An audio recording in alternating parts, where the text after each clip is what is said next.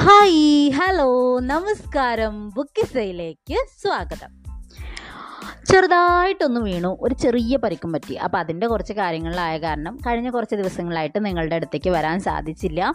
പക്ഷേ ഈ സമയങ്ങളിൽ നിങ്ങൾ ഓരോരുത്തരും നടത്തിയ അന്വേഷണങ്ങൾക്കൊക്കെ ഒരുപാട് സന്തോഷമുണ്ട്. അടുത്ത എപ്പിസോഡ് എവിടെ എന്താ ചെയ്യാത്തത് എന്നൊക്കെ നിങ്ങൾ ചോദിച്ചതൊക്കെ എനിക്ക് ഭയങ്കര പ്രചോദനമായിട്ടോ അപ്പോൾ അതിനുള്ള ഒരുപാട് സ്നേഹവും കുറേ കുറേ സന്തോഷവും ഞാൻ നിങ്ങളെ അറിയിക്കുകയാണ്.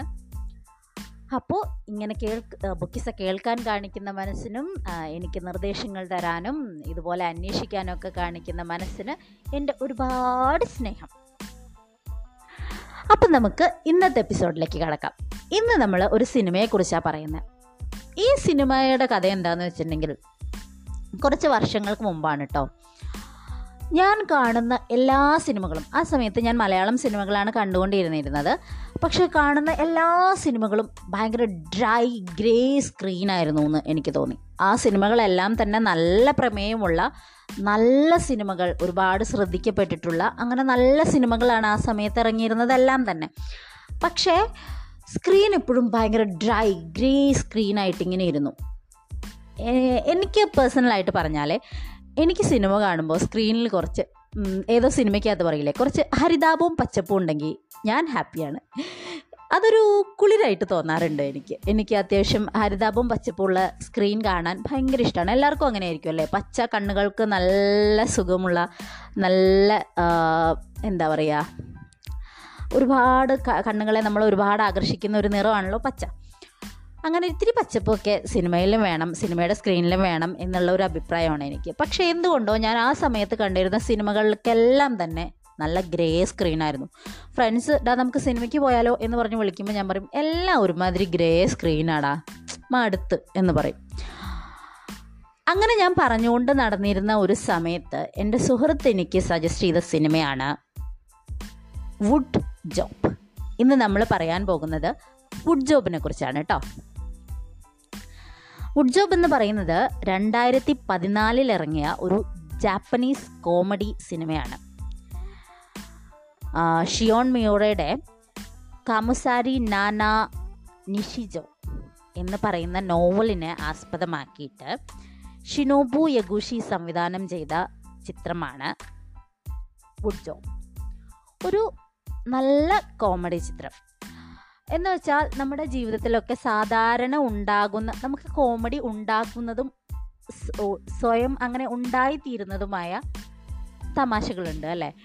ചില സിനിമകൾ നമുക്ക് കാണുമ്പോൾ പറയും കോമഡിക്ക് വേണ്ടി കോമഡിയാണ് എന്ന് തോന്നും ചില സിനിമകളിലൊക്കെ. പക്ഷെ ചിലത് നമ്മുടെയൊക്കെ വേണമെങ്കിൽ ജീവിതത്തിൽ സംഭവിക്കാവുന്ന നമുക്ക് റിലേറ്റ് ചെയ്യാൻ പറ്റുന്ന തരത്തിലുള്ള കോമഡികളാണ് ചില സമയങ്ങളിൽ ഉണ്ടാവുക.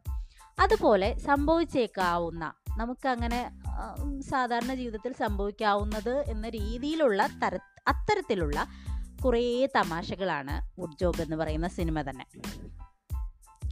പക്ഷേ ഞാൻ പറഞ്ഞല്ലോ നല്ലൊരു പ്രമേയവും ഒരുപാട് ചിരിക്കാനുള്ള രംഗങ്ങളൊക്കെയുള്ള ഒരു സിനിമയാണ്. പക്ഷേ ഈ പറയുന്ന കണക്ക് എന്നെ ഏറ്റവും കൂടുതൽ ആകർഷിച്ചത് ഇതിന്റെ ഹരിതാപവും പച്ചപ്പുമാണ് സ്ക്രീൻ മൊത്തത്തിൽ അങ്ങ് പച്ചയാണെന്ന് പറയാം. അങ്ങനെ നമ്മുടെ കണ്ണിന് ഭയങ്കര കുളിരാകുന്ന കാഴ്ചകളാണ്. ജപ്പാൻ ഗ്രാമങ്ങളുടെ സൗന്ദര്യമാണ് ശരിക്ക് ഈ സിനിമ. നിറയെ മരങ്ങളും അങ്ങനെ ഇങ്ങനെ തുടങ്ങി അവസാനിക്കുന്നത് വരെ. അയ്യോ അവസാനിക്കുമ്പോൾ നമ്മുടെ മനസ്സിൽ അയ്യോ തീരല്ലേ എന്ന് തോന്നുന്ന വിധം നിറയെ പച്ചപ്പാണ്. പ്രകൃതി സ്നേഹികളെയൊക്കെ അതുകൊണ്ട് തന്നെ ഒരുപാട് ആകർഷിക്കുന്ന സിനിമയാണത്ര ഇത്.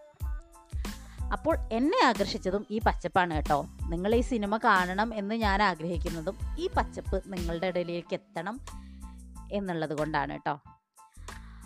ഈ സിനിമയുടെ പ്രമേയം എന്ന് പറയുന്നത് യോഗി ഹിറാനോ എന്ന് പറയുന്ന നമ്മുടെ നായകൻ ഒരു കുട്ടി ഒരു യുവാവ് അവനിലൂടെയാണ് ഈ കഥ കടന്നു പോകുന്നത് നമുക്ക് അവനെ ഹിരാനോ എന്ന് വിളിക്കാം കേട്ടോ.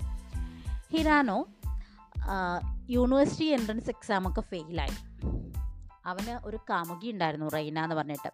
എക്സാമൊക്കെ തോറ്റ് നിൽക്കുന്ന അവനെ കാമുകി നന്നായിട്ട് അങ്ങ് തേച്ചു.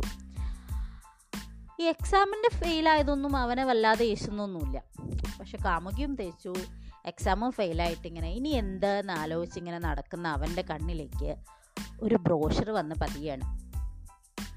ആ കോഴ്സോ അല്ലെങ്കിൽ അതിനെക്കുറിച്ച് എന്താണ് ആ കോഴ്സ് എന്നുള്ളതൊന്നും അവന് കാര്യമായിട്ട് ശ്രദ്ധിക്കുന്നില്ല. അവന്റെ ശ്രദ്ധ പറ പതിയുന്നത് ആ ബ്രോഷറിലെ പെൺകുട്ടിക്കാണ് പെൺകുട്ടിയിലേക്കാണ്.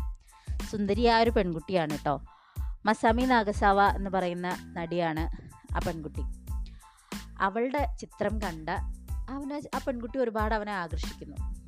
ആ ചിത്രം കണ്ട് അവളെ കാണണമെന്ന ആഗ്രഹത്തോടെ ആ കോഴ്സിന് ജോയിൻ ചെയ്യാൻ അവൻ തീരുമാനിക്കുന്നു. അതാണ്. ഒരു ഫോറസ്റ്റ് ട്രെയിനിങ് ജോബായിരുന്നു അതിനുള്ള ഒരു കോഴ്സായിരുന്നു അത്. അപ്പോൾ അതിന് അവൻ ജോയിൻ ചെയ്യുന്നു. അവന്റെ ഉദ്ദേശം ഈ പെൺകുട്ടിയെ കാണൽ മാത്രമാണ്. അങ്ങനെ അവൻ ആ കോഴ്സ് പഠിക്കാൻ വേണ്ടി പോകുന്നു. അവൻ ചെല്ലുന്നത് എങ്ങടാന്നറിയോ? മര്യാദയ്ക്ക് വാഹനങ്ങളില്ലാത്ത ഫോണിന് റേഞ്ച് ഇല്ലാത്ത അങ്ങനെ ഒരിടത്തേക്കാണ് അവൻ ഈ കോഴ്സുമായി ബന്ധപ്പെട്ട് ചെല്ലേണ്ടി വരുന്നത്. ഇവൻ ചെല്ലുന്നത് അവിടുത്തെ ട്രെയിനേഴ്സൊക്കെ ആദ്യം തീരുമാനിക്കുന്നു. അതായത് ഇവനൊരു സിറ്റി കിഡാണ് അങ്ങനെ ഒരു അങ്ങനെ ഒരു പയ്യൻ അവിടെ തുടരാൻ സാധ്യതയില്ലെന്നും അവൻ ഇടയ്ക്ക് വെച്ച് ഒളിച്ചോടി പൊക്കോളും എന്നൊക്കെയാണ് ഇവരുടെ ട്രെയിനേഴ്സ് ഇവനെക്കുറിച്ച് ധരിക്കുന്നത്. തുടക്കത്തിൽ അത് അങ്ങനെ തന്നെയാണ് താനും. അവൻ അവിടെ നിന്ന് രക്ഷപ്പെടാനൊക്കെ ശ്രമിക്കുന്നുണ്ട്. പക്ഷെ രക്ഷപ്പെടാൻ ശ്രമിക്കുമ്പോഴെല്ലാം അവനെ പിടിച്ചു നിർത്തുന്നത് ഈ ബ്രോഷറിലെ പെൺകുട്ടിയാണ്. പക്ഷെ അതിന്റെ സത്യാവസ്ഥ എന്താണെന്നറിയോ? അവനവിടെ ചെല്ലുമ്പോഴാണ് അറിയുന്നത് ആ ബ്രോഷറിലെ പെൺകുട്ടി ജസ്റ്റ് ഒരു മോഡൽ മാത്രമാണ് അവൾക്ക് ഈ കോഴ്സായിട്ട് ഒരു ബന്ധവുമില്ല. അവൾ ഇതിന്റെ മോഡലാണ് പക്ഷേ ഇവളെ നേരിട്ട് കാണാം ഇവളിലേക്ക് എത്താം എന്നുള്ള പ്രതീക്ഷയോടെ അവൻ ഈ കോഴ്സ് തുടരുകയാണ്. പലതവണ അവൻ രക്ഷപ്പെടാൻ ശ്രമിക്കുന്നുണ്ട്. എങ്കിൽ പോലും ഈ പെൺകുട്ടിയുടെ ചിത്രം വീണ്ടും വീണ്ടും അവനെ ഇത് തുടരാൻ വേണ്ടി പ്രചോദിപ്പിക്കുന്നു. അങ്ങനെ അവൻ ട്രെയിനിങ്ങിന്റെ ഭാഗമായി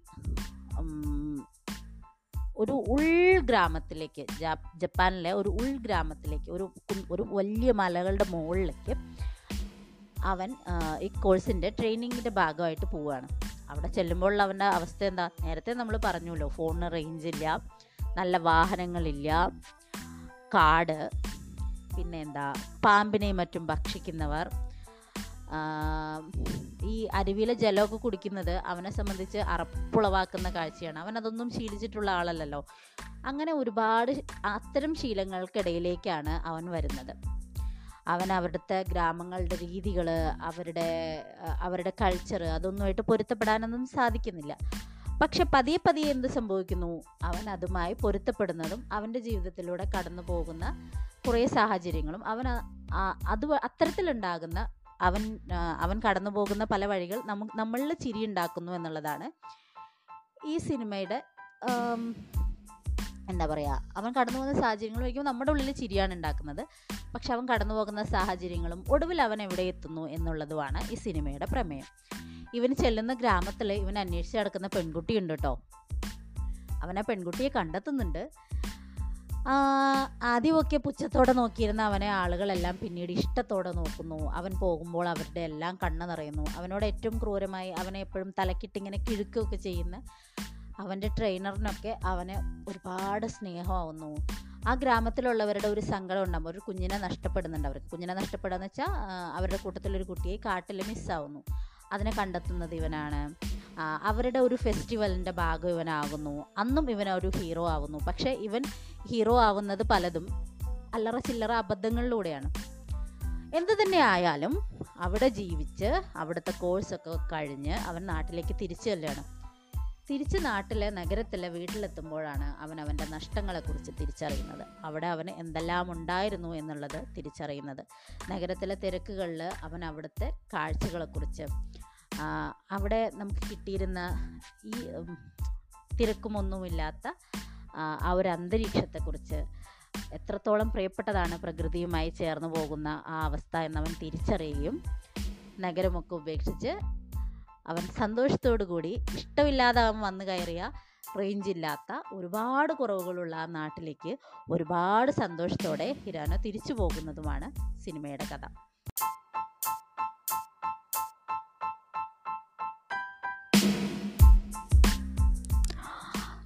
പ്രകൃതി അത്രയും സുന്ദരിയായിരിക്കുന്ന ഇതുപോലൊരിടത്ത്.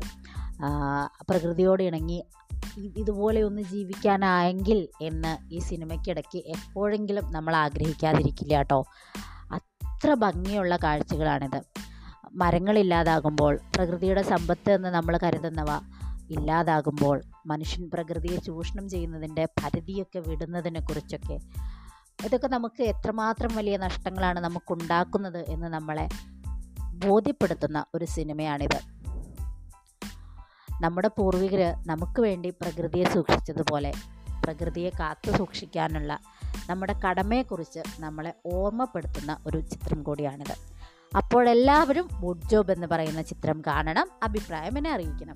കുക്കീസെക്കുറിച്ചുള്ള നിങ്ങളുടെ അഭിപ്രായം അറിയിക്കുമല്ലോ അല്ലേ? ഇത് മുകളിലുണ്ട് എന്റെ ഇമെയിൽ ഐ ഡി. തൊട്ട് താഴെ വോയിസ് മെസ്സേജ് അയക്കേണ്ട ലിങ്ക് ഉണ്ട്. നിങ്ങളുടെ അഭിപ്രായങ്ങൾക്ക് വേണ്ടി ഞാൻ കാത്തിരിക്കുകയാണ്. അപ്പോൾ ഇന്നങ്ങ് പോയേക്കട്ടെ. നന്ദി നമസ്കാരം.